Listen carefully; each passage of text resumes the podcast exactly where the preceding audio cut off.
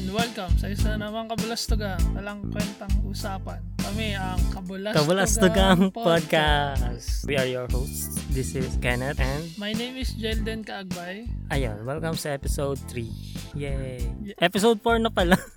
Episode 4 na, episode 4. episode 4 na pala. Medyo natagalan tayong mag-upload ng bagong ano. Bagong episode kasi Oo. medyo busy mga nakarang araw. Ano ba nangyari sa'yo? Ako walang nangyayari sa buhay ko dito talaga kasi lagi lang naman ako nasa bahay. So, ang masashare ko lang, madami ako naging trabaho last week. Dami kaming pendings kasi kulang na kami ng isa na graphic artist kasi nag-resign na yung isa namin. Ikaw ba? Last week, meron akong in-applyan na isang company na nag-interview sa akin. Kasi may ina-applyan ako. Ayun, ganun din. Graphic artist para sa clothing brand. Pero parang hindi ko, hindi ko na tinuloy yung application ko. Parang hindi ko masyadong feel. Oo, may, may ganun talaga. May no? ganun pakiramdam eh. Alam mo, sabi niya sa akin nung pinag-exam niya kasi ako pagkatapos ng interview. Skill test, ganyan. Sabi niya po, is, pagkatapos isang oras, sabi niya, I'm not quite happy with your artwork. I'm not quite happy. Hmm. Hindi niya nagustuhan yung artwork ko. Ganun. Sa bagay. Pero kung graphic artist ka naman, ready ka dapat talaga sa rejection. Yan. Madalas yan, pag halimbawa binigyan ka ng, ng trabaho, di ba? O Mm. ito, gawin mo. Huwag kang mag-spend ng sobrang tagal na oras para sa isang design na to.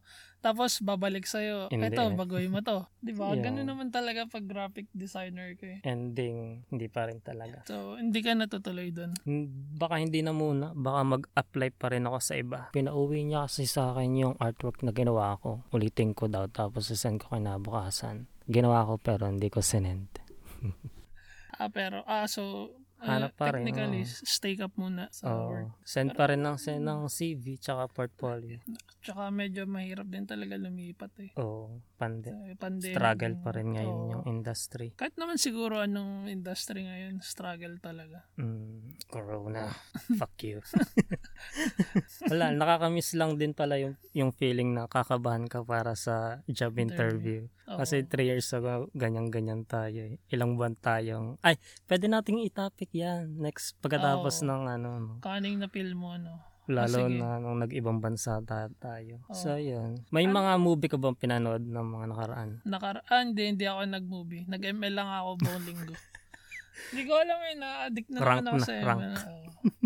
Nag-ano na pala ako eh, ah, e- Mythic epic. char. Hindi, hindi ko pa narating yun. Ah, hindi. Mas mataas na ba yun?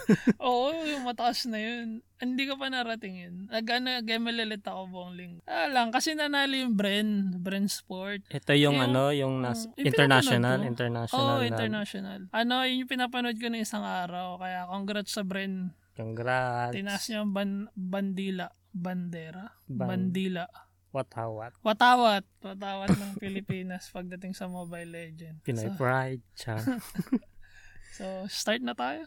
Ay, sige. Ah, ang topic natin ngayon is college. College life. Kasi, Hmm. kung naalala nyo, yung second at third episode namin tungkol sa elementary at high school. High school. Ngayon naman, college. So, college siguro, mas madami-dami na tayo mapapagkwentuhan. Kasi, Kasi, magkaklase na kami. No? Ayan. Oo. Dito na kami nagkakilala. Pero, hindi tayo nag-uusap ng college. na. Hindi ko alam, masama ba ang ugali ko nun? Sobrang ironic na. na, oo, parang, tas ngayon magkasama tayo, pero hindi tayo nag-uusap ng college. Ang labo. Hindi, no. Ay, ano, sangat ko lang. Kasi di ba nauna ako sa'yo ng one year, Oo. technically. Tapos, pagdating ng college, naging magkaklase tayo from first year hanggang makagraduate. Kasi anong nangyari nun, pagka-graduate ko ng high school, nag-stop ako ng isang taon. Hindi ako nakapag-college agad kasi mm, some financial issues. Yun lang. Kaya yun, nagkasabay din tayo sa pagdating ng 2009. Nung fourth year ka ba, may naisip ka ng school at course na kukunin? Ako, wala talaga. Yun nga rin yung problema ko dati, kaya hindi ako makapag-decide kung magka-college ba ako or hanggang high school na lang. Kasi hindi ko alam yung gusto. Wala akong idea sa gusto kong course. Wala rin akong idea sa school na gusto kong puntahan. Tapos, ang naisip ko lang nun, baka mag-computer science ako, ganyan. Di ba? Ah, mag magaling kang sa computer. Hindi. Nagdodota-dota ka. Hindi ako nag... Friendster lang alam ko sa computer, di ba? Yun, Talaga? Oo. Hindi, kaya naman computer science naisip ko. Gawa ng, yun yung sikat nung batch ko. Parang yun yung kinukuha ng karamihan sa mga kabatch ko. So iniisip ko baka yun na lang din. Oo, yung time nyo nga yun, yung mga IT, ganun. Tapos yung time namin, mga HRM. Ay, nurse ata. Nursing. Nurse, no, nursing at saka HRM. Yung mga batch din, mga 2 years ahead sa atin. Ang uso sa kanila yung secretarial kasi nagbo-boom yung computer. Oo. Literal na merong course para sa pagta-type ng mga documents, paggamit ng Microsoft Excel, ganyan. Kasi yung time, yung generation kasi na nauna, hindi sila masyado marunong sa Oo. computer. Kaka, oo, parang high pa rin siya ng computer. Oo nga. Doon na-saturate yung course tungkol doon. Oo, dami no. Pero ba't ka napunta ng SLSU? Inaya ako ng kaibigan ko. Yung mga kaklase ko ng high school, nag-stop din sila ng one year eh. Tapos mag-enroll daw sila sa college. So sabi ko, sige sama na ako kahit wala pa akong gustong Course. course. O, tapos sabi ko sa nanay ko, parang gusto kong mag, ano, mag-HRM or mag-culinary. Tapos sabi niya, naku, mahal yun eh. Kasi yung panganay kong kapatid, yun yung course HRM. Yung isa kong, yung pangalawang kapatid, mag-accountant. Tapos ako, nagbabalak ding mag-college. Medyo nagkasabay-sabay. Kaya sabi ng Mm. nanay ko, baka may mas murang course. Yun na lang kunin mo. Pero gusto ko talaga mag, mag-HRM. Mahilig ako magluto-luto. Yun. Yun lang yung naalala ko. Pero di ba meron entrance exam yun? Ano yung top 3? Ayun. Top 3 or top 2? Pinag tatlo, papapiliin ka ng tatlong courses na gusto mo para kung saan ka man makapasa, yun yung tatlo mong pagpipilian. Ang pinili ko, computer science, ah, Yun yung top 1. oh, electrical engineering, parang gano'n. Tapos? Pangatlo, Kasi HRM. wala, hindi, Ah, hindi ka na- hindi, pinili ko yung ano, food technology, yun yung pangatlo. Food tech. Oh, food tech. Asa hindi mo na talaga tinuloy yung HRM? Hindi na. Kasi Mas ano, mura di ba yung food tech Oo, kaysa sa HRM? Oo, tama. Mas mura. So, yung tatlong pinili ko, computer Ah, science, Meron electrical. bang culinary sa school natin? Food technology. Yun na ba Yun yun? na rin yun, tsaka HRM. Yun yung medyo related sa culinary arts. Mm. Ah, oo, meron silang subject na culinary kasi. Oo. So, Ikaw, anong three courses, choices? Three course choices. choice, choices. Yun. kasi nga no, nung mag-entrance exam kami, ang alam ko na yung school ko, ano, SLSU. Desidido ka na talaga. Oh, decidido na ako. Ano pa lang yun, second year, third year, alam ko na kung saan school ako. Pero hindi ko pa lang alam kung ano talagang course yung kukunin ko. Mm. Kasi unang-una sa SLSU kasi 'di ba ano siya, hindi naman siya private. Public, siya, Public 'di siya, ba? state Public. university Mm. siya. Wala kasi nun architecture. Architecture. Yun talaga yung gusto ko simula bata. Hanggang ngayon naman yun pa rin yung gusto ko. Meron kasi akong tropa nun, yung kabanda ko, si Neil. Industrial design siya. Siya yung nagkwento sa akin na, ay okay din dito sa industrial design. Kasi meron din silang drafting, yung parang Mm, gina, oo oh, di ba? Yung ginagawa rin ng architecture. So, wala akong ibang naisip na ibang course, kundi baka yun na lang, baka yung industrial design na lang din. Kasi medyo related naman siya sa architecture. Ang naging top 1 ko is industrial design. Ah, alam ko engineering yun eh. Top 2 Wow. top 3 ko eh. Parang mechanical ata, tapos electrical yung pang third. Wow, bigati. Oo. Tapos naalala ko nung, na ano pa ako nun, hindi pa ako nakapasok sa list talaga ng industrial design. oh, paano ka napunta doon? Napunta ako sa waiting list. Oh, okay. Tapos, ang nangyari nun, na-meet ko kasi yung pinakang advisor natin nun, si Sir Taib. Ah, oo. Oh, pinakilala siya sa akin ni Neil. Tapos, parang ewan ko, tinanggal nila ako sa waiting list. Kasi gu- gusto ko na talaga yun. eh. Ay, may backer. Oo, parang gano'n. Parang, nagkaroon ako ng backer nun. Na ilakad. Oo, so yun, na, dun na ako napunta sa industrial. Meron pala ako sabay nung nag-exam, yung pinsan ko, tas kabanda ko, si Jomart. Ah, si Joe Marto. Yan. Si Jomart talaga decidido. Ako medyo alang ako, pero wala na ako sa choice. Yun na talaga. Mm. Ako naman, nung nag-entrance exam, nakapasa ako sa computer science. Mm-mm. Yun, na- nakapasa ako sa exam doon. Nung in-interview na ako ng head ng computer science, wala akong may sagot. Parang tinatanong, May interview? Oo, in-interview pag nakapasa. Parang hindi na hindi pa naman siya final na ano eh, na dito ka na mag-enroll. Isasalain pa rin nung advisor yung mga estudyante na nakapasa para ma-eliminate yung ibang estudyante kasi limited lang din yung slots. Ah, oo nga. So, in-interview niya ako. Tapos, parang doon ako bumagsak. Kasi wala akong may sagot. Parang kitang-kita na napunta lang ako doon kasi wala No na, choice. oo. Oo. Wala akong hilig sa ganun. Tinanong niya kung marunong akong mag-Dota or mag-online games. Talaga? Oo, sabi ko, ay, sir, hindi. Sabi niya na ako, yung mga magagaling kong estudyante. Mga magdadata. Oo, dapat yan yung una mong matutunan. So, ay, sorry, hindi, sir. Sabi ko, ganun. Counter-Strike. hindi rin eh, wala talaga eh. Tetris, yan, Facebook. Snake. Tapos, Tapos, yun, napunta ako sa industrial design kasi parang chinek nung ano nung kapatid ko kasi doon din siya nag-aaral eh. Kung saan ako pwedeng magpa-waiting list para makapag-enroll din kasi pasado naman ako sa entrance exam eh. Parang course lang yung naging y- problema. oh, course lang yung problema kasi parang hindi ko rin gusto sa electrical kahit nilagay ko siya sa choices. Iba kong kasambahan, nakaklase ko nung high school para mag industrial design daw siya. Wala akong alam kung tungkol saan yun. Tapos nung binasa ko, mm, medyo okay pala. Para mga related siya sa arts, yung mga fine arts, Mm. yun nga, architecture. Parang mixed fine art siya. Oo. sabi ko, sige, sige nga, mag, ano, pa-interview ako. Namit ko din yun, yung nag, sa si tayo. Sir Taip, yung naging advisor natin. Ayun, in-interview niya ako kung mahilig daw ba ako sa arts, ganyan, ganyan. Ayun, mas may nasagot ako doon kaysa sa computer. O yun, so baka ano na rin talaga yun. Oo, yun na tapos, talaga yung para sa'yo siguro. oo, no? tapos yun, natanggap niya ako, nag-enroll ako sa kanya. Yun na yan. The rest is history. Oh, pero imagine mo no, paano kaya kung yung hindi mong course na napunta sa iyo. Bawa lang, parang no choice ka na, so nagpanik ka na. Ang kinuha mo na talaga electrical, no. Anong nangyari sa buhay mo? parang kasing napunta ka sa no choice ka. Yung alam mo yung feeling na nandun ka pero hindi mo gusto yung ginagawa mo. Yun, hindi rin ko, hindi ko rin ma-imagine eh, kung doon ako mapupunta. Pero, yung tatay ko kasi, ganun yung, Ganon yung yung trabaho niya. So, bak may possibility na ano, niya. Mm, malay mo Na- magaling ka pala dun. No? 'di ba? Oo, tapos mas mayaman ka pala sana kung dun, dun ka napunta. Siguro. Malay mo kasi hindi mo naman masasabi, hindi mo na try. Pero sa ngayon, parang kung papipiliin ulit ako or kung mag-aaral ako ngayon, parang gusto kong ituloy yung ano, culinary or Culinary. cooking. Oo. Parang, Parang masaya din naman talaga mm, yun. no? parang yun pa rin yung yun yung pinakamalaking what if ko eh. Pwede pa naman. Online, online classes. Pwede, pwede. YouTube. Oo. Parang lahat, lahat, no? nasa YouTube University na. mo na talaga. O dapat may YouTube University, no? Oo. Baka naman meron na. Tayo na lang yung walang alam, no? Kasi Ikaw. diba? Anong ako? Ikaw, anong Ano? ano? Ano? Ano? ano?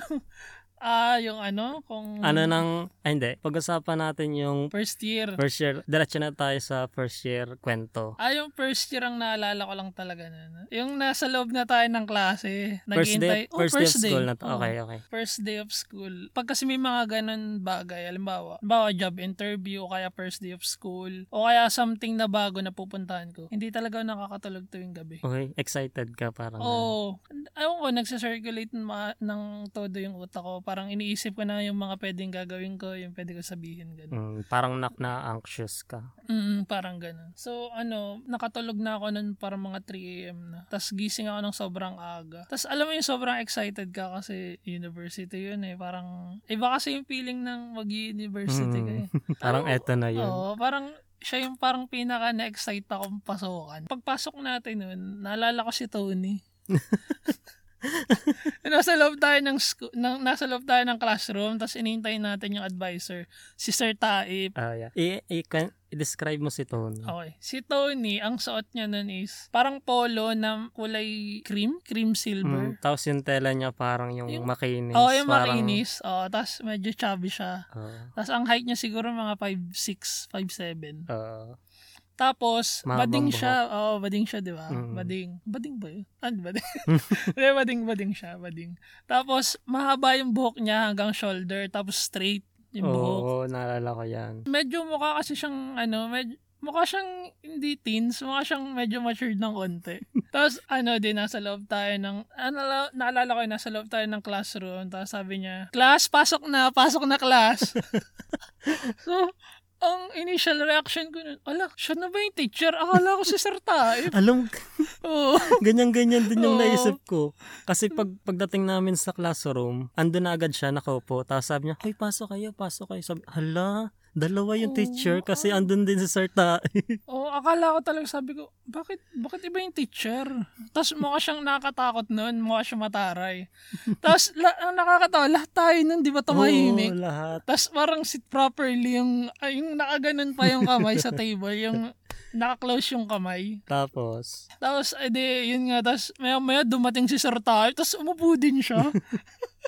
yung pala, kaklase pala natin si Tony nun. Tawan-tawa ako sa kanya nun eh. nagpasa rin ng class card. Oh, hindi, hindi ko talaga nakalimutan yung si Tony. Attitude yun.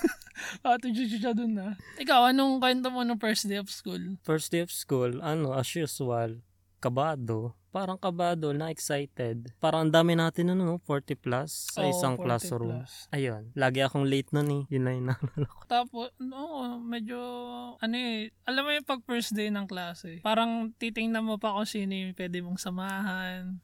Oo. Although meron naman akong kasama nun kasi meron akong kapitbahay nun. Tapos si Joe Mart nga, di ba? Si yung kapitbahay ko si Raymar. Tatlo na kami magkakakilala nun. So, ah, titingin na namin kung sino pwede pang makasama. Tapos ah, naalala ko nun, nung first day ng first day of school, nag-inom kami nun.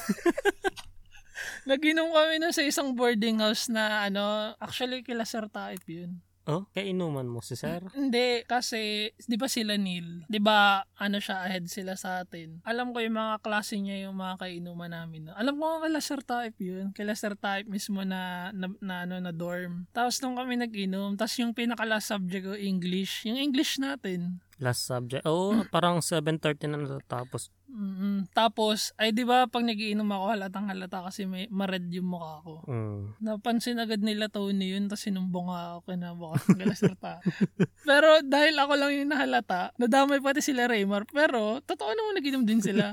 so yun, first day ko, kinabukasan na ano kagad ako. Napunta kagad ako kay Sarta. Na ano, ano bang Kinausap. tawag? Disciplinary Gin, action. oo. Oo. pero wala namang parusa. Warning lang. Hindi niya ata alam na nag-inom kami sa dorm niya. Kasi meron kasing, alam ko parang may susi ata yung paklase ni Nanil dun sa bahay nila Sir Taib. Dahil ata magka-dorm sila. Ah, okay. Kaya hindi niya rin alam. Kaya yun, kinabukasan, ano, disciplinary action.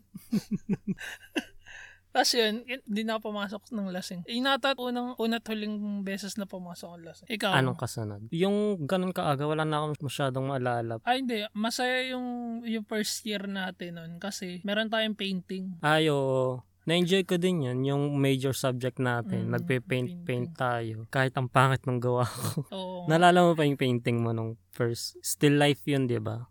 ano, feeling ko nung time na yun, sobrang ganda ng gawa ko. Pero nung na-realize ko na hindi pala ganun kaganda nung, nung na, nagtatrabaho na ako. Kasi nasaan pa rin yun yung sketchpad ko. Oo. Saan pa rin yung mga paintings ko. Tapos yung isang paintings ko doon, nilagay ng lola ko doon sa kwarto niya. Pero hindi ako nagagandahan. Yung may prutas-prutas. Oo, oh, pa. yung may prutas. Ako, napapangitan ako. Pero masaya yun, no? Oo, kasi parang kanya-kanyang hana tayo ng pesto sa labas ng classroom eh. Sa Mm. mga bench para mag-painting. Hahanap Yun, ka ng subject. masaya mo, no. Tapos per subject mo yun, umaga pa lang, naglalaro ka na ng pintura. Tapos may lab gown tayo nun. no? Na hindi masyadong nagagamit. Actually, yung lab gown, yung gown na yun, parang hindi siya masyadong komportable gamitin. Hindi. Para siyang ano, apron eh.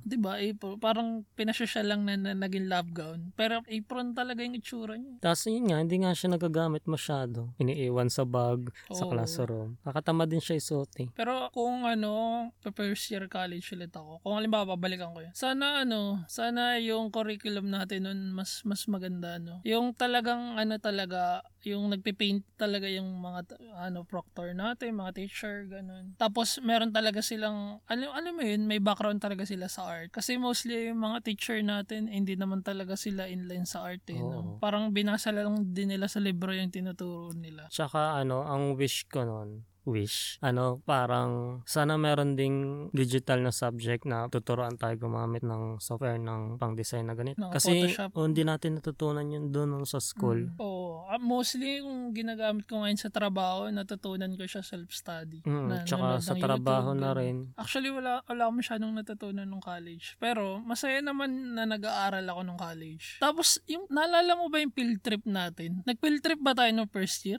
First, Oo. saan tayo pumunta? Nag-field trip tayo sa MOA. First year, ayo, first year yun. MOA, di ba? Oo. Nakakaya, no? Tapos, nung time na yun, ang sabi, ano daw, hindi daw kayang libutin yung MOA ng isang linggo. Ganun daw kalaki yung Mall of Asia. Alam ka pa, medyo bago pa ata yung MOA nung time Oo, medyo pa. Nag-Star City rin tayo nun eh. Oo, tas naalala ko yung yung ano yung klase nating sumuka dun sa Anchors Away. Ay, ganito yan, eh, kaganto. yung kaklase natin. Kasi kami magkakatabi. Magkakasama tayong Nasa sumakay likod ako. Nasa likod? Nasa, nasa harap ako. Ay, oh, di ba yung Anchors Away, magkaharap kayo? Oo, nasa opposite Nan- side nan- kayo. Oo, nasa opposite side nyo. Ganito ako. yun, katabi ko siya. Ay, hindi hindi naman sobrang katabi. Parang nasa dulo ako, tapos nasa gitna siya. Oo. Si ate girl. Hindi, magka-row kayo or Oo, nasa mag, likod ka magkaro row? kami. Ah, okay. Isang row kami. Tapos, ayun na nga, nag-anchor sa way na umandar na siya. Tapos, pal- palakas na ng palakas yung barko. Tapos, kinukuhit-kuhit niya ako. Sabi niya, Kenneth, Kenneth, sorry. Sabi niya, Kenneth, Kenneth, pahiram nga nung ano mo, nung water bottle mo. Kasi may dala akong tubig nun eh. Tapos, yung tubig niya, konti, Konti na lang ang laman. Eh di, binigay ko. Sabi ko, iinom siya sa ganitong sitwasyon. So, Oo, na, na-swing yung barko, Oo, no? binigay, binigay ko naman. Tapos, pagtingin ko, doon siya sumuka sa bote. Kitang kita ko yung kulay brown na pumasok sa bote. Tapos, yung iba lumalawas. Tangi, imagine mo yung nasa likod. Tangi, ano yun? Parang may tumalsik siguro Oo. sa likod nun. Tapos, napatingin na lang ako sa malayo. Ayoko maki- Kasi pag nakakita ako, nagsusuka. Parang Nasusuka, nasusuka ka na nasusuka rin. na rin ako. Parang nakakahawa siya, no? Para siyang ubo, ubo. Ah, higab. Hikab. Hikab. Tapos, yung pagbaba namin, tinapon na niya yung bote. Kadiri talaga yun. Naalala ko na naman yun. Nakakatawa. Pero grabe yung ano natin, ha? Grabe yung field trip natin. Mowa. Tapos ano, nagpunta tayo sa ano, sa museum, tsaka sa, yung may stars. May stars. Yung may stars, yung nakakaantok. Yung nasa loob ka ng dome, tapos may stars sa taas. Ano nga bang place? Hindi ko na Man- maalala. Design Center. Design Center, tapos Di ba- meron pang isa. Oo. ay, yung Design Center ata yung sa tapat ng Star City. Oo, dun yun. Pero yung isa, hindi ko maalala yung isa. Tapos, baka sa may part ng TUP yun kasi nag-TUP tayo eh. Oo, marami rin pala tayong pinuntahan nun. Hindi ko nga rin alam ba't sa TUP tayo pumunta eh. Eh kasi meron din daw silang indus ay may industrial design din sila, di ba? Ay, oo, meron din. Tapos kasi sa kanila yung mga nag-grand noon sa Oo. mga paintings. Kaya siguro doon. Hindi, tsaka alumni ata yung teacher natin doon. Doon tayo nag-seminar rin. Mm, may, may pa-seminar sila. Tapos yung pagkain natin, sesto. sesto tsaka sandwich. Classic yun. Oo. Pero ang weirdo lang talaga na nag-field trip tayo, pumupunta tayo sa mga, ano mo yun, sa, sa MOA. Ganun eh. Pero, Low budget tayo, probinsyano tayo. Oo, sa bagay, kung taga-probinsya ka na, naiisip mo yun eh. Parang mapipil mo yun sa sitwasyon nyo eh. Parang ganun. First year, di ba madami tayo? More than 40 ba tayo nung first year? Oo, mga 45, ganyan. Alam ko kasi nung, ang naalala ko nun, first year, alam ko kasi yung prelim natin, madami pa tayo sa math. Oo. Grabe yung mat, mat, ano na yan, mat subject, yan yung naglaga sa atin. Oo. Basta ang naalala ko nun, 40 plus tayo sa math nun. Tapos parang nangalahati tayo nung, nung second sem. Kasi di ba ano, nalagas talaga tayo nun. Nung prelim pa lang nagbagsakan na eh. Oo. Pero Tas, mm, parang 5, 4 yung mga kaklase natin. Ako parang 275 tres. Oo, stress. Pasang oh, awa. Stress, stress lang din ako nun eh. Tapos ang galing lang na no. Ang tindi nun kasi no first year. Tapos second year ata, same lang yung teacher natin dun. Oo. Naalala ko noon, parang na, ay, nakaligtas na tayo kay sir. Oo. Kay sir ganito. So, Pagpa- second. Pagdating ng, ng Second. first day ng second, siya na naman. Pero kasi ang labo lang kasi na meron tayong mga algebra trigo. Pero parang wala ako talaga ako na-apply dun sa sa trabaho ko ngayon. Parang wala. Actually, mas naghihirap pa ang mga estudyante sa mga minor subject kaysa sa major nila. Ay, may naalala lang pala ako. Mm. Parang mga first week natin nun nung first year. Meron isa akong kakilala sa psych, sa arts and science na department. Oh. Naghihintay tayo kasi nun ng English subject natin. Tapos, ang, tapos nagparin, parang tinanong niya ako kung anong course ko kasi, di ba, first year lang tayo nun. Sabi ko, industrial design. Proud ba ako ng pagkasagot ko? Ang sabi niya sa akin, ba't dyan ka? Tapos, di mo ba pangdi- alam, tapunan niya ng mga hindi nakapasa sa mga Oy. first choice nila. Tapos, nag-init talaga yung, ano, nag-init talaga yung tenga nung nila Raymar, nila Ren Ren. Sinagot nila yung, ano, Oo. yung, oo, Anong sabi ano. sa? Inaway nila. Oo. Eh, bakit magiging tapunan? Eh, ikaw, ano bang course mo? Sabi niya, psychology kasi siya yun. Oh. Tapos parang nag-aaway sila. Eh ano naman, ano naman kung industrial kami? Ano naman? Eh kung yun nga yung, kung yun yung first choice namin, ano magagawa mo? Ganto-ganto. Ang init talaga nun. Parang nagpaparinigan sila. Ang Pero kasi saya. di ba parang, ba't mo sasabihin na tapunan? Ay paano kung yun naman talaga yung first choice nila? Kaya nga. Parang sa lahat ng department, yung department natin kinakawawa. Oo. Pero hindi nila alam anong mangyayari nun after ng graduation. Ano na kaya ng, ano na kayang trabaho niya ngayon? Kamustahin natin siya. Pasok. Sana ano, pwede nating interviewin yun. Pero kasi ang ano talaga nun, parang ang sama ng pagkakasabi niya nun. Parang dinown ka niya kaagad, no? Parang first year ka Oo pa lang na down ka na kaagad na, ba't yun yung, ba't yun yung pinili mong Ay. buhay? Actually, ano, may nagganyan din sa akin na kapitbahay namin. Tinanong niya kung anong kukunin ko kasi doon din siya nag-aaral eh. Tapos sabi niya, ay, alam mo yung parang ano, Oo. Yung hindi niya sinabi yung eksaktong Oo. salita, pero dinown ka na niya. may May pandadaot. may ganong pakaramdam sa expression ng mukha niya. Tapos ngayon, ayun, ano na, nasa na siya ngayon? andun sa, sa, Nagta-tricycle. oo, ang galing mo. Kasi an- ano, madami kasing ganyan yung mga nandadaot. Tas, Totoo. mga ano, malalaman mo after graduation, ayun, nagta-tricycle. Ang Hindi ko naman mo. sinasabing masama yung mag-tricycle. Pero kasi, dinadaot nyo yung mga course namin, yung mga choices namin sa buhay. Tapos, yung choice nyo sa buhay, hindi nyo nakikita, di ba? Actually. Ah, hindi nila napapag... Anong course nyo nun? Parang ano, related din siya doon sa psychology at history na Oo. department. Ayan, yung, yung psychology na yan. no? Actually, hindi naman sa ano. Pero ang dami ko kasing mga naging psychology na mga friends. Parang nag-iba yung work nila. Parang hindi naging in line sa Mm. ano nila. Siguro yun yung ano, yung, may, may, may tamang term kasi doon. Yung parang hindi, yung tinapos mo, parang hindi mo nagiging trabaho after ng college. May ganon. Hmm. Maraming ganon actually. Wala rin mang masama, okay lang. Ganon talaga eh. Pero yun. So, sa mga ano dyan, sa mga magpa first year, or sa mga ahead sa mga first year, yung mga second year, sa mga sophomore, wag nyong dautin yung mga first year. Hindi nyo alam ang mangyayari sa buhay niyan after graduation. Ay, hindi. Feeling ko, sige, dautin ninyo. Basta humanda kayo. Sana, Ayun. ah. basta may, basta mapatunayan nyo rin na may mararating din kayo. Oo. Sige Sana. lang. Sasampal sa mukha nyo yan pagdating ng panahon. Kasi pag may nang down sa'yo, lalong mag-iinit yung puwet mo eh. Parang, Oo. sige, gagalingan ko. Parang ganon. Parang ang sarap talaga I will maging show underdog, you. no? Pag, pag kasi underdog, hindi mo ina-expect, talo mo yung mga, ano eh, mga magagaling eh. Oo. Tapos, may favorite subject ka ba nun? Favorite subject? Wala. Hindi, math. Oh, favorite mo pa Eh, rin di yung ba sabi ko sa'yo, pini, pinaforce ko na favorite ko yung math.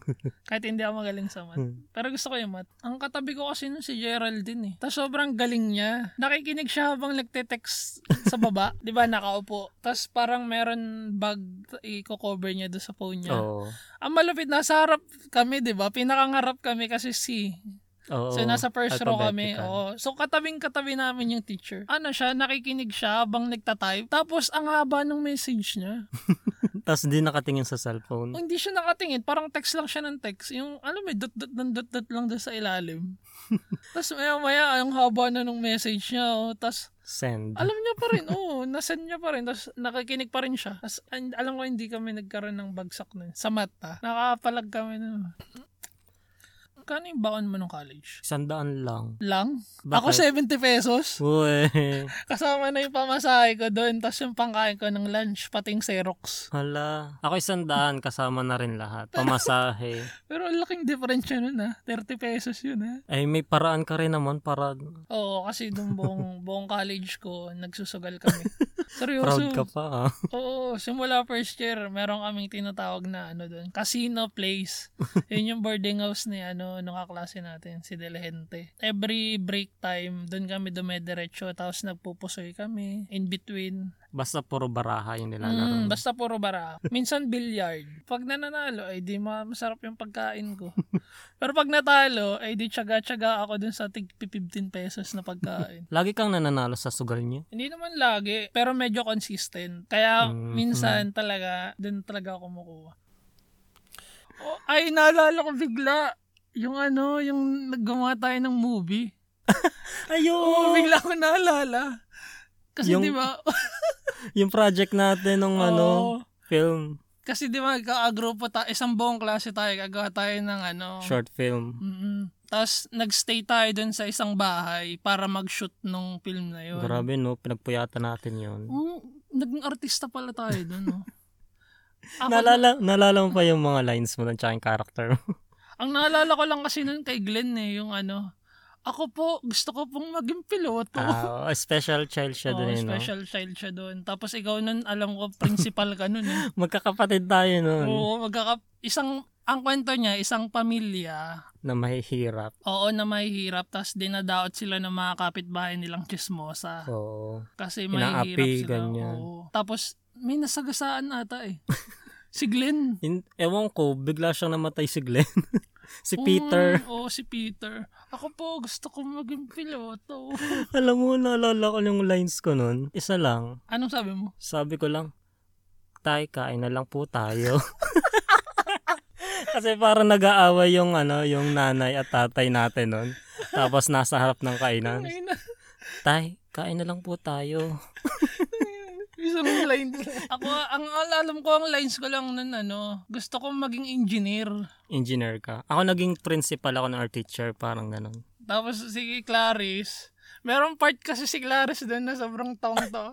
Si Clarice kasi yung anak ng ano ng mayaman nating Oo. kapitbahay kung saan nagtatrabaho yung iba nating kapatid. In short, para siyang si ano, si Catherine Bernardo doon sa Super Ingo. Oo, yung, Yung maart, mga- maarteng Oo, Catherine. Mga difficult kayo. o, gano'n na gano'n yung Oo. karakter niya doon. Ang sabi niya doon, ano, ano, eh, Gan- bakit ba natin kailangan tulungan na rin apat na are? Biglang nagka-accent yung mayaman. Biglang nag... Sabog talaga yung tawa ko noon. Sobrang kasing seryoso nung kwento. Tapos biglang, bigla siyang bumanat ng gano'n. Tawan-tawa talaga ako doon eh. Naalala ko pala lang second year tayo. Meron tayong OJT na nun, di ba? Second year Oo. pa lang, may summer tayo na OJT. Parang Sa 300 hours. Saan ka nag-OJT nun? Doon lang din sa probinsya natin, sa Lucena City, sa mall. Tapos, anong mga ginagawa niyo? Doon sa mall, sa Pacific Mall, kami yung nag-aasikaso ng, ng mga events, tapos pag may mga promotions, yun, kami yung nag-aasikaso, nagbebenta kami minsan ng ticket. Tap, nagde-design din kayo. Oo, ng stage, nagdi-design kami ng stage, nagpipic, pinipicture namin yung mga events. Ah, so technically visual Yeah. merchandise. Oo, tapos minsan pag walang trabaho, kami ang nagtatali nung ano, yung bilang ng mga pumapasok at lumalabas sa mall. 'Di ba? 'Di ba chine-check 'yun ng guard? Sa, Talaga? oo, isasubmit 'yun ng guard sa amin. Tapos eto yung pumasok ng ganitong oras, mga 500. Di ko alam yun. Oo, may ganun din. Pa- paano niyo Yung may, kinik, binibilang? yung may kiniklik na ganun, click, click, click, click, click, bago pumasok. Nasa kamay lang nila yan maliit na ano, parang fidget. Ah, talaga? Oo, binibilang nila yan tapos nilalagay namin sa Excel per hour kung ilan ang pumasok. Hindi ko alam yun. Oo, may ganun. Yun. So kung may mga mall show, mas marami siyang ikiklik nun. Oo. Naalala ko, one time, ano yun eh, merong laban si Manny Pacquiao, boxing. Parang ipapalabas din sa mga TV, ganyan. Tapos nagkameron kami ng Live stream. live streaming dun sa food court. Tapos parang magbabayad ka sa amin ng 150 tapos may isa ka ng ticket tapos may eat all you can ka na sa sa mapipili mo na kainan sa food court. Para kasing may bakal na doon eh, parang nandun ka na sa loob. Tapos upo ka na doon habang nanonood ng, Ng laban. laban. Kakain ka. Eat all you can. Tapos, merong pamilya na dumaan doon, dun sa mismong event na yon. Tapos, lumap, nagbebenta kami ng ticket eh. Tapos sabi niya sa akin, magkano isang ticket, ganyan, ganyan. E di, in-explain ko, 150 isa, tapos may eat all you can ka na kahit sa, kang, kung anong gusto mong kainan. Tapos sabi niya bibili siya. Kasama niya yung asawa niya tsaka yung anak niya. Sabi ko, sir, anong gusto niyong ano, kainan? Sabi, ano na lang bang available dyan? Meron, meron po yung ano, lugaw, lugaw queen, tapos yung pouchin, ganyan-ganyan. Tapos sabi niya, kahit ano na lang, basta kahit ano, sabi niya ganun. E di, binigyan ko siya ng ano, yung lugaw queen. Kasi yun pa yung marami, parang kasya pa sila doon. Naubos na rin yung ibang ticket ng iba. E di yun, nab- nabili na niya. Maya-maya, bumalik doon sa amin, nagagalit. Sabi niya, ba't itong binigay mo sa akin? Anong gagawin ko sa it all yakin na lugaw? Ganyan, ganyan. sabi niya gano'n. Sabi ko, sir, sab- pinaiwanan ko po sa inyo nga. Sabi ko po kung anong gusto niyo. Tapos sabi niyo, "Oh, kahit ano na lang. Basta makaupo kayo. Tapos basta nagagalit siya, sinusoli niya yung ticket, nire-refund. Eh, andun yung ano namin, parang head nung pinag-OJT-han namin. Sabi, sige, balik mo na lang yung pera, ganyan, ganyan. Ang labo naman niya. Doon nga ang gago nga nun eh. Nang i-scam lang yun. Or baka may lang yung pag-intindi niya talaga. Feeling ko, oh, parang feeling ko na-excite siyang pumasok sa loob tapos di na niya Mm, naintindihan. Hindi niya, o tas, syempre, ano yun, i-deny niya na hindi niya naintindihan na ganito. Hindi niya i-accept na mali talaga siya. Basta yung naalala ko, natakot din ako nun eh. Kasi ano bang, wala akong pang abono. Estudyante lang ako nun. Oo, OJT ka lang nun eh. Mayroon ba ang sweldo nun? Wala. Pero pag may mga events, May pagkain. Oo, pagkain. Tapos, may carnival dati nun eh, kasi fiesta, parang fiesta sa Lucena. May carnival dun sa likod ng mall. Tapos yun, libre kami pumasok doon. Meron kaming passes, tsaka pwede kaming sumakay kahit saan. Yun Mm. lang, ini-enjoy namin. Nag-OJT ako nun sa Manila eh. Nag-OJT na lang ako sa ano, Luxor yun eh. Anong company yan? Ano, maliit lang siya na ano, na tawag dito, printing, printing press. Mga tarpaulin, mga... Mm, ganun. mga ganun. Malalaking tarpaulin. Yung mga bench. Yung mga ganun ginagawa nila. Bench, buns. Basta mga ganung brand. Tapos, kasi hindi ako masyadong marunong sa Photoshop nun. Pero pinupush naman nila akong tulungan. Tinuturoan nila ako gumamit. Ang alam ko nun, ang isa, ang nagawa ko lang sa kanila yung parang bingo bonanza. Ah, okay. Di ba may mga ganun, bingo Oo, bonanza oo. sa mga mall, yung mga, yung mga lola yung nagbibingo. Ay, And sa next time na lang natin pag-usapan yung bingo na yan. Tapos meron pa ako isang nagawa nun, parang ano, campaign material naman ng politician. Parang happy birthday kapitan ganito. ah, Mga ganun lang. Pero ano, magagaling yung mga kasama ko dun. Mga ano sila graduate ng ano ng advertising. Tapos mga from kilalang school, mga UST, ganun. Lasal. Tapos na-enjoy ko naman siya. Marami rin naman ako natutunan. Mostly dun, ah hindi, hinati ko pala yun. 'Di ba 300 hours tayo? oo. Ang ginawa ko 150 hours ako dun sa Manila. Tapos kasi gipit na ako nung summer nun kasi late na ako nakapag-start ng OJT. Oo. Ang ginawa ko, umuwi ako ng Pin na, umuwi ako ng Pinas. Umuwi ako ng Quezon.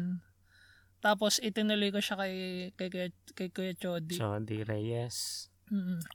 So sumasama ako sa kanya. Photography naman 'yun, yung mga nagko-coverage ng kasal. Ang ginagawa ko naman doon, ako ako yung in charge sa photo booth. Ano kami, set up kami ng photo booth sa mga event. Tapos di kung magpapagroup picture kayo, ay di yun, pipicturean namin kayo. Mm, Tapos masaya din. ipiprint, ganun. Masaya din. Marami din ako natutunan. Pero may sweldo pala ako doon. Oh, 100. magkano? Kay ano, doon sa una kong OJT, 100 yun. Kay Per day. Oo, per day. Tapos, Tapos kay Kuya Teodi, ang natanggap ko noon, parang 200, 300 eh. Per event. Okay. Tapos okay yun. din yun. Oh, dinaya ko lang naman yung oras doon. Kasi kay Teodi, hindi naman everyday meron kaming event. So mostly yun, ano lang, mga 2 times a week, 3 times a week. Tapos yung the rest ng oras ko, andun lang ako sa shop. Nagbabantay ako ng shop. Pero yung sa Luxor talaga, dun, dun ko na-realize na ano, parang wala talaga natututunan sa school. Kailangan kong mag-self-study. Kasi Photoshop yung gamit No, mo. Photoshop tapos, na o Illustrator. Wala talaga natutunan. So dun, dun para dun ko na realize na kailangan kong mag mag-invest ng knowledge talaga sa Photoshop tsaka Illustrator. Ng third year, ganun pa rin naman yung sistema ko ng third year. eh. Sugal-sugal, ganun. Ay, ano, sangat ko lang. Yung PE natin ng second year, yung magchichiring tayo, tapos yun yung finals natin. Alam ko kasi magkalaban yung dalawang grupo. Oo, tayong dalawa, magkalaban tayo nun. Oo, tapos, 'di ba yung sa, sa buong ano natin sa buong class natin, magkalaban tayong grupo. Tapos yung mananalo doon ilalaban sa other Oo, sa other colleges, Oo. sa other department. department. Tapos, ang naalala ko kasi nun si ano, yung kagrupo niyo si Pamela. Si, 'Di ba ni ispat siya pataas. Nanginginig yung binti niya. sa sobrang nginig niya, parang mukha siyang Santo Niño. mukha siyang Santo Niño na nakaganon, tapos nanginginig yung kamay niya. kasi yung form na tinuro sa amin, yung routine, yung pagkaangat kay Pam, yung dalawa niyang palad, naka, nakagdadasal na, na Nagdadasal? form, oo. Tapos nasa may dibdib. Parang yung parang ano, Parang Santo Nor- Niño nga. parang Nora Honor sa walang ah, himala. parang Nora Honor. Tapos nakakatawa kasi payat siya na ano 'di ba na babae. Tapos Oo. pagkaakyat sa kanya, nanginginig yung kamay niya. Tawang-tawa ako doon. Tapos naalala ko si Glenn. Tumambling kasi si Glenn. Oo. Yung parang cartwheel. Unang muka. Bumagsak. U- unang muka. Tapos bigla siyang tayo yung parang walang nangyari. Hindi mo ba na... Ay, kasi kagrupo Kagrupo niya ko siya eh. Hindi ko alam anong nangyayari. Tawan-tawa talaga ako dun eh. Tawan-tawa talaga ako kay Glenn nun eh. Mu- Sino bang nanalo sa atin nun? Kayo, parang sa overall, top 5 lang yung pinili, kami yung panglima. Tapos kayo second. Ang nanalo industrial din. Ay, oo, industrial engineering. Oo, pa, yun, yun, yun. Engineering yung nanalo. Tapos parang naalala ko yung mga klase natin, tuwang-tawa kasi industrial din daw, engineer. Tapos naisip ko, parang wala namang connect sa atin yun. Makiride lang Oo, talaga. parang tuwang-tawa kasi pares daw industrial yung nanalo, ganto-ganto. ano bang ano natin nun? Graduation song natin. Hindi ko maalala. Baka naman wala. Hindi tayo graduate. hindi, baka hindi tayo kumanta ng graduation song. Parang, hindi ko maalala eh. Feeling ko kakanta tayo. Malag, lagi may graduation song. Hindi ko maalala. Kasi, parang, Hiles, hiles eh. parang ganun. Parang ang pangit naman. Baka nga wala na. Tapos, nung fourth year, saan ka na nag, ano, OJT nun? Nung fourth year tayo, ang may pasok lang natin nun, first sem lang. Tapos? Kasi yung second sem, buong second sem, magiging OJT na natin bago graduate. Kasi yun, naalala ko nung first sem na yun, konti na lang subject natin eh, parang medyo Oo, relax kaya relax. tayo, Hindi, nagtitisis pa tayo. ayun, may thesis din tayo. At ito pala thesis muna pag-usapan Ah, natin. sige, thesis. Ang naalala ko nung fourth year na nung nagtitesis na nga, ang pinopropose ko nung na thesis. Kasi dun sa course natin, ang madalas sa tinitesis, yung mga furniture na ganito, multifunctional, ganyan, puro furniture na. Sabi nung advisor natin sa thesis, sabi niya, baka ma- sana mag-isip kayo ng thesis nyo na pwedeng gawing negosyo sa school, sa mga ganyan, mga benefit. Kasi karamihan nga, mga furniture na. Tapos yun, naisip ko yung ano, yung souvenir items ng mga ng university natin tapos gawa siya sa polymer clay yung pwede mo siyang i-oven tapos pwede mo siyang gawing ah, keychains mga figurines mga yun, mga yun, souvenirs sa school yun yung pinropose ko tapos nung nakapasa nung nakapasa siya pinartner na ako sa isa kong sa isa nating kaklase na barkada ko rin. Yun, ginawa namin yung, yung clay, clay na yun. Nagpabili pa ako sa kapatid ko sa Manila. Pero nagigets mo ba yung parang meaning ng thesis? Ako kasi hindi. Hindi ko rin masyadong gets. Actually, hindi ko talaga alam kung para saan yung thesis. Hindi ko talaga alam kung ano bang... Hindi ko alam kung anong maitutulong nun. Para saan ba siya? Para i-ready tayo na mag-present after ng graduation sa sa trabaho? Hmm, siguro. Kasi para kasing ang ang iniisip ko, parang ginawa yung thesis para, alam mo yun, gagawa ka ng isang isang solusyon sa isang problema, di ba? Isip ka muna ng problema para solusyonan. Tapos pag nakaisip ka na ng solusyon, i-depend mo siya para gisahin ka. Parang ganon. Di ba parang ganun? Parang ano kaya yun? Lahat ba ng trabaho, ganun dapat ka competitive na i-depend mo lagi yung ginawa mo? Feeling ko may side na ganon. Pero, pero kasi yung sa thesis ko, hindi naman ako masyadong nag ganon. Oo nga. Tapos, Ano bang ano nyo nun? ayun thesis namin nun yung ano, yung manual. Manual, book? 'Di ba manual book. Tapos ano, ang gagawin namin yung airbrush. Parang i-explain namin yung function. Ganun. Hindi ko nga alam kung sino nag-suggest ng thesis na yun.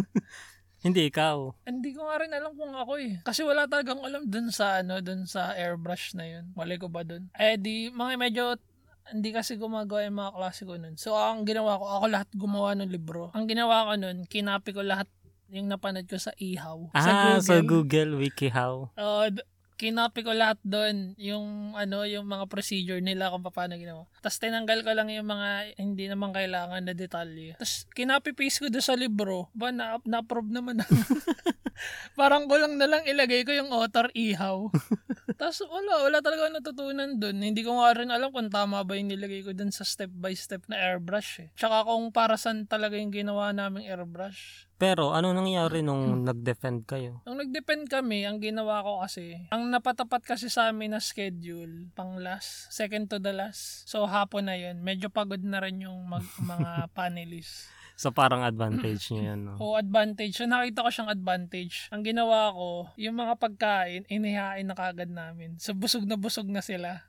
tapos, tapos ang nangyari nun, parang nagkwentuhan na lang kami. Hindi na related dun sa thesis na ginagawa namin yung pinagkakwentuhan namin. Parang sobrang layo na. Kasi yung mga panelists dun, parang mga close na teacher natin. Ah, oo. Tapos, ano, nakapasa kami ng hindi namin alam yung dinidepend namin. Tapos, may nakita akong picture after nung parang ilang years. Yung mga thesis book, di ba pinapa-bookbind yun? Oo. Ginawa siyang Christmas tree. Ay, oo, nakita ko yun sa Facebook. Naalala ko yun, yung mga thesis book na yun. Grabe, gin- ginanon lang nila. Oo, pinagpatong-patong tas ginawang Christmas tree. Kaya yun, kaya ano, hindi rin na ako naniniwala din sa thesis na yun.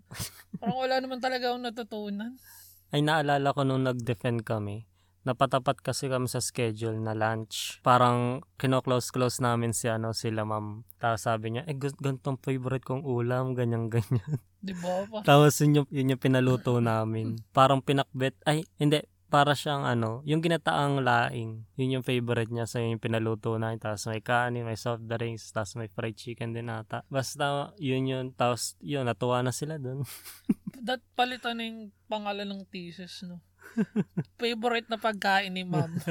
di ba? Parang ganun yung nangyari. Parang pag nabusog na sila, ay di pasado ka na. Turn on OJT na tayo, di ba? Pagka, kailangan mo muna kasi makapasa sa thesis. Oo, ng first sem yun. Para pag magsa second sem na, OJT na lang ang atopagin natin. Tapos yung OJT, alam ko na yung pupuntahan ko nga nun. Sa JAG na ako nun, JAG Jeans. Naalala ko yung interview ko nun kay Kuya Jap. Tinanong niya ako kung marunong ako mag-illustrator tsaka mag-corel. Ah, hindi, mag-corel. Marun, medyo marunong na ako mag-illustrator kasi nung gabi na bago ako mag, mag-interview sa kanya, nanonood na ako sa YouTube.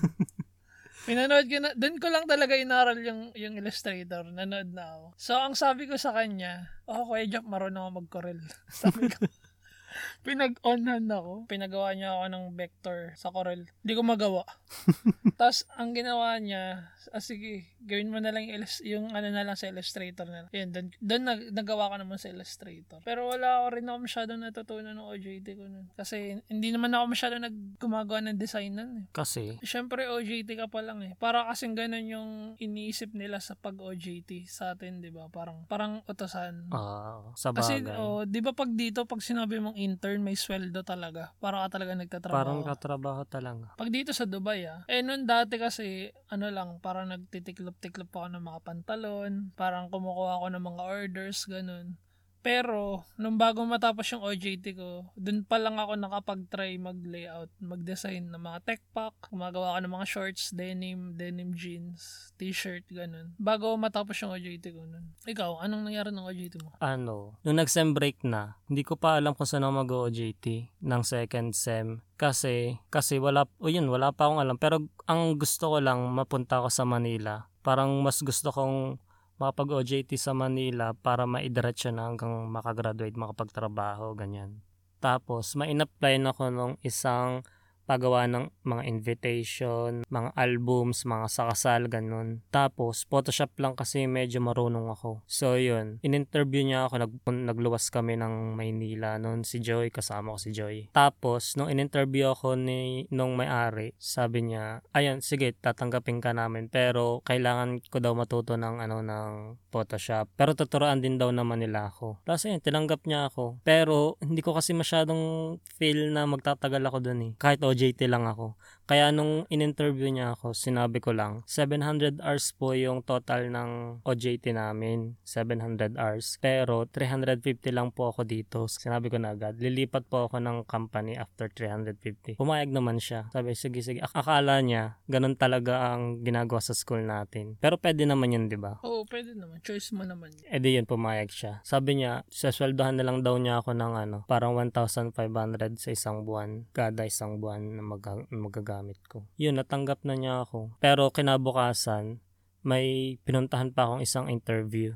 Yun nga, sa isang clothing brand din. Nasa Quezon City lang rin. Tapos, dun sa clothing brand na yun, tanggap na rin ako. Mag-OJT na rin ako sa kanila. Pero, may instinct ako na parang hindi pa dapat ako mapunta dun. Parang di ko nararamdaman na dapat doon ako mag-OJT. Kasi wala pa akong alam eh. Feeling ko, pag doon ako tumuloy, parang hindi rin ako matututo ng pagdidesign doon sa damit. Kasi medyo malaking company na siya eh. Parang mahirap mapokus sa kung OJT ka lang naman. Parang ang hirap i-fake ng bagay na hindi mo pa naman talaga kabisado. Oo, ganun. Ang niisip ko lang kasi noon, kasi yun nga, nung nag-aaral pa tayo nung, sa university, hindi tayo masyado naturuan ng digital. Parang yun yung kulang natin. So naisip ko, dapat mapunta ako dun sa matuturoan talaga ako ng pagdidesign gamit yung computer. So parang hindi ko na tinanggap yung sa clothing brand kahit siya na yung malaking company na tumatanggap sa akin. Tapos, napunta na, ang pinili ko yung sa maliit na pagawaan nga ng mga invitations kasi feeling ko mas matuturoan nila ako. Kahit solo ako doon, yun na lang yung pinuntahan ko. Tinatawag-tawagan ako nung ano yun, nung HR nung ano, clothing na yun. Anong pangalan? Nang, Ng clothing. pwede ba nating sabihin? Oo naman pwede. O sige, yun sa Frigo. Pwede Frigo Jeans. Oo, malay mo, sponsoran tayo ngayon. Dahil may experience na tayo. ba? Tapos, ayun, sa Frigo Jeans. Tinatawagan ako ng HR, sabi niya, Uy, kailan ka mag-start? Kailan ka pwede mag-start? Inaantay ka namin dito, ganun ganun. Eh kasi 'di ba dalawa kami ni Joy na in-interview doon. Sabi ko, ah baka po yung kasama ko na lang yung tumuloy diyan. Baka mag-OJT na lang ako doon sa probinsya namin, financial problem po, sabi ko. Kahit sa, sa totoong buhay, nag-start na ako doon sa kabila. Sa Pero Quezon City din. ano, may sweldo kayo doon. Wala, Ah, wala doon. Mm. Yun, nag-start ako sa ano, invitation designing. Okay siya, tinuturuan nila ako mag-photoshop. Marami rin ako natutunan dun eh. Tapos ilan lang kasi yung graphic designer nila doon. Parang tatlo, kayong pang-apat. Tapos pag meron silang event na magpipicture sila, yun sinasama nila ako, taga-assist ng mga camera nila. Tapos minsan meron kaming fair na ina-attendan. Mag-aalok kami ng mga promo namin package na may photo, video, tapos photo album para sa mga ikakasal. Ginawa siya sa ano eh, sa PICC ba yun? PICC. Tama. PICC, yun. Nag-aalok kami ng mga promo. Yun, tapos natapos yung OJT ko, wala pa akong lilipatan ng bagong OJT. Tapos yun na nga, parang nagka, nagkakwentuhan tayo nun eh. Nagka, Oo. Nagkakwentuhan tayo nun, tapos parang sabi mo, may bakante sa ano, dun sa pinag-OJThan mo. Naghahanap sila ng iba pang OJT nun, nung time na yun. Kaya sabi ko, meron akong ano, meron akong kakilala. Alam ko, ikaw na yung kinanta ko nun. Oo, sakto na sakto na January 17 tapos nung ano ko, nung OJT ko sa una. So, nagpa-interview na ako dun. Sa amin, no? Si sa Jog. inyo. Jogly. Tapos kinuha ko ni si Kuya Bray. Shout out Kuya Bray. Yun, the rest is history. Ayun. Pero tinanggap mo na yung offer, di ba? After mo nung OJT, parang na, ano ka na, absorb ka na dun, di ba? Oo, nung and then nung nag-OJT ako sa Lee, alam ni Kuya Bray na ano na wala akong alam sa Corel, sa ibang na Photoshop lang yung marunong ako. Tama kayo ba pala tayo? ako sinabi ko marunong ako. eh. Ikaw na. Pinik, pinik ko muna. Tapos saka ko na lang inaral ng pagkatapos. Ah, ako ako nanood din ako ng YouTube kung paano yung Corel. Kasi sinabi mo sa akin, tatanungin kung paano mag-Corel. Parang ano pala, hindi ko pala pinik, tapos saka ko inaral. Pinik ko, tapos nahuli ako, tapos saka ko inaral. Paano ka nahuli? Di ba nga pinaghanson ako? Tapos, ano sabi sa'yo? Tapos hindi pala ako marunong. Pero hindi niya man niya sinabi nung mismong araw na yun. Sinabi niya nung, nung nagtatrabaho na ako doon. Ah, okay. Parang naging joke nyo na lang Oo, na. naging joke na lang namin. Ito, na, sinabi Oo, na sinabi. marunong, di naman pala. Tapos ang nakakatawa, ang sabi ng asawa niya na, sabi ni ang asawa ni Kuya Joe, si Ate She, sabi niya, oh, kita mo naman kung nasan siya ngayon, nandyan pa rin siya sa company niyo. Di ba? Fake it until you make it. Oo, oh, yun na nga. Ayun, basta sabi ko kay Kuya Bray, Photoshop lang po ang alam ko, pero willing po ako matuto ng ibang, ano, ganyan-ganyan, pabida-bida na ganun. Tapos nakakatawa, nahihiya ako, kasi yung pinakita kong portfolio nun, yung mga painting natin, tsaka mga Oo, sketch tama, nung nakakaya college. yun.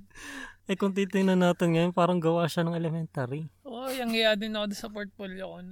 Hindi ko talaga mapakita yun eh. Ipapost natin sa Instagram. Hindi ko kaya. Sobrang pangit. Pero yun nga, buti mabait si Kuya Bray. Sabi niya, okay lang yan, matut- mad- mabilis lang matuto. Tapos yun, ang in-interview niya sa akin, ang hindi niya ako pinag-exam sa computer, yung katulad sa'yo, pinag-manual ka. Ang ginawa niya sa akin, sketch lang, drawing sa kamay, kung anong kaya kong i-drawing, ganun-ganun. Nag-ano lang ako, nag parang nag-sketch-sketch lang ako ng damit, mga kunwari, ano, streetwear na ganito ganyan. Tapos ang pangit din. Parang hindi ka tanggap-tanggap yung mga... Oo. Ah, wala talaga sa isip ko noon na makapagtrabaho ko dun. Kasi parang iniisip ko kasi noon, parang, parang ang taas ng standard nila para makapasok ako. Oo. Tapos kung titingnan ko yung portfolio ko, parang wala sa standard. Parang below standard, parang gano'n. Ayun, basta naalala ko pagkatapos kong mag-drawing, tapos binigay ko na kay Kuya Bray, hindi ako makating sa kanya ng diretso. Parang, kasi yung ah, hindi ako proud sa sa sketch ko. Pag hindi kasi ako magaling magpinta talaga. Tapos ano. lalo na pag may limit, may time limit na one and a half hour ka lang gagawa. Oo, nakakaano yun, no? nakaka-force. Nagiging worse yung ginagawa mo. Oo. Pero mga kina, ilang araw na nun, pagkatapos nun, tinawagan na ako ng HR na kailan daw ako pwede mag-start ng OJT, ganyan-ganyan. Ayun, yun na. Nag-OJT na ako dun. Tapos, nagdo-drawing ako ng damit. Photoshop yung ginagamit ko. Parang after ilang weeks, saka ako tinuruan ng Corel Draw ni Kuya Bray. Na madali lang din pala matutunan. Yun sa akin, ano eh. Ewan ko. Hindi ko masasabing sobrang okay. Pero masaya talaga yung sa company na yun. Pero hindi ko masasabi na sobrang dami ko natutunan ng OJT ko. Mm, Kasi 'di ba ikaw nag nung pagkatapos ng OJT mo diretso work ka na. oo. Ako kasi pinili pero tinanong naman nila ako kung willing akong mag-start na ng work. Technically parang absorb pero pinili ko kasi magbakasyon. Ah, After OJT pinili ko muna magbakasyon. Kaya medyo natagal din ako bago makabalik dun. Pero overall masaya naman yung naging OJT ko na. Madami ako natutunan. Tsaka lahat halos ng nagagawa ko ngayon at magagawa ko pa, doon ka talaga natutunan sa kanila. Maano, ma matinding ano rin yung posisyon na napuntahan natin. Magandang, alam mo yun, magandang Magan- experience. maganda siyang training ground, no? Sobrang magandang training ground. Kasi sobrang exposed tayo sa iba-ibang ano, iba-ibang brand, iba-ibang design. Tapos may may mga times na pwede tayo mag-travel sa ibang bansa para alam mo yun, Ay, oo. gumawa ng mga ideas, ganun. Naalala ko nung ano, nung nag-start ako mag-OJT doon, nag-start ako January 24, 2013. First day ko ng OJT doon. Tapos, yun nga, tinuturuan-turuan ako ni Kuya Bray. After 3 weeks, pagdating nung February 12, pinatawag ako ng HR. Sabi ni Kuya Bray, ah, Kenneth, punta ka ng HR. May sasabihin sa'yo yung, yung HR nga. Kinabahan na ako, akala ko kung ano. Tapos, yun, kinakausap niya ako. Tinatanong kung kailan daw yung graduation natin, ganyan-ganyan. Kasi, parang, hindi naman sobrang nagustuhan, pero parang okay daw kung gusto kong magtrabaho sa kanila, ano daw, parang ipaprocess na natin, ganun ganon Papers. Oo. Tapos sabi ko, ah, hindi pa ako graduate eh. So, parang mahirap pang kumuha ng mga papel. Pero sabi ko, sige po, gusto ko po. So, yun, kaya nagdire-diretso din ako. Parang na-excite din ako magtrabaho nun eh. Kaya hindi na ako nagpahinga. Ikaw, pins, pinili mong Mm, magpahinga. pinili mo na magpahinga. Ako parang, ah, sige, excited ako. so, nagdire-diretso ako. Tapos, inoperan pa ako ni ma'am nun ng HR, yung head ng HR na ano, yung allowance na binibigay sa mga OJT, yung sa akin, idodoble daw niya. Kasi, yun nga, parang sinadjust din ni Kuya Bray na kunin na ako ng pagka-graduate, ganun ganun. Mm. So, Good yun. move din yun pag ano. Oo, sobrang, sobrang bait din ng mga tao din. yun. Actually, good move yun sa mga company na ganun. Kukuha sila ng OJT, yung mga ano, yung mga ano pa lang, sa college pa lang, tapos opera nila. Kasi bata yun eh. Yung isip kasi ng bata, parang sa tingin ng matanda, mura pa. Pero yung hindi nila alam, sila na yung future. Parang sila na yung nag-iisip ng Oo, makabago. So, kung ako sa company, pipiliin ko talaga yung mga ganun. OJT ng college. Magandang technique yun, no? Tsaka yung ano no, naalala ko dati, masaya na eh, no? parang masaya yung mga tao. Pag may part, may Mm. birthday, papadeliver sa Ambers, ganyan. Hmm, saya lang, no? Chill lang. Christmas party, tapos summer outing. Summer outing, saya nun. Pero kasi nung nandito na tayo, wala nang ganun. Wala na. Kaya hindi nakakamiss sa Pinas, eh, no? I think napahaba na yung kwentuhan natin. Marami tayong ikakat, no? So, dito na natin tatapusin. Teka, nung graduate nga tayo, Anong graduation song? hindi ko na alam. Ano yung graduation song natin? Ay, hindi. Kung ngayon na lang, sige, ano na lang muna, yung SLS yun na lang. Yung Yung- Hail, L- Hail SLS. Sample nga. Hail SL... Hail S... Hindi ko na rin maalala eh. Basta yun, Hail SLSU. Hindi ko na rin maalala yun. So, ano? Tap, dito na ba? Tapusin na natin. Paano ba tapusin? O, tapos na ba? Bye! Bye. Thank you. tapos na.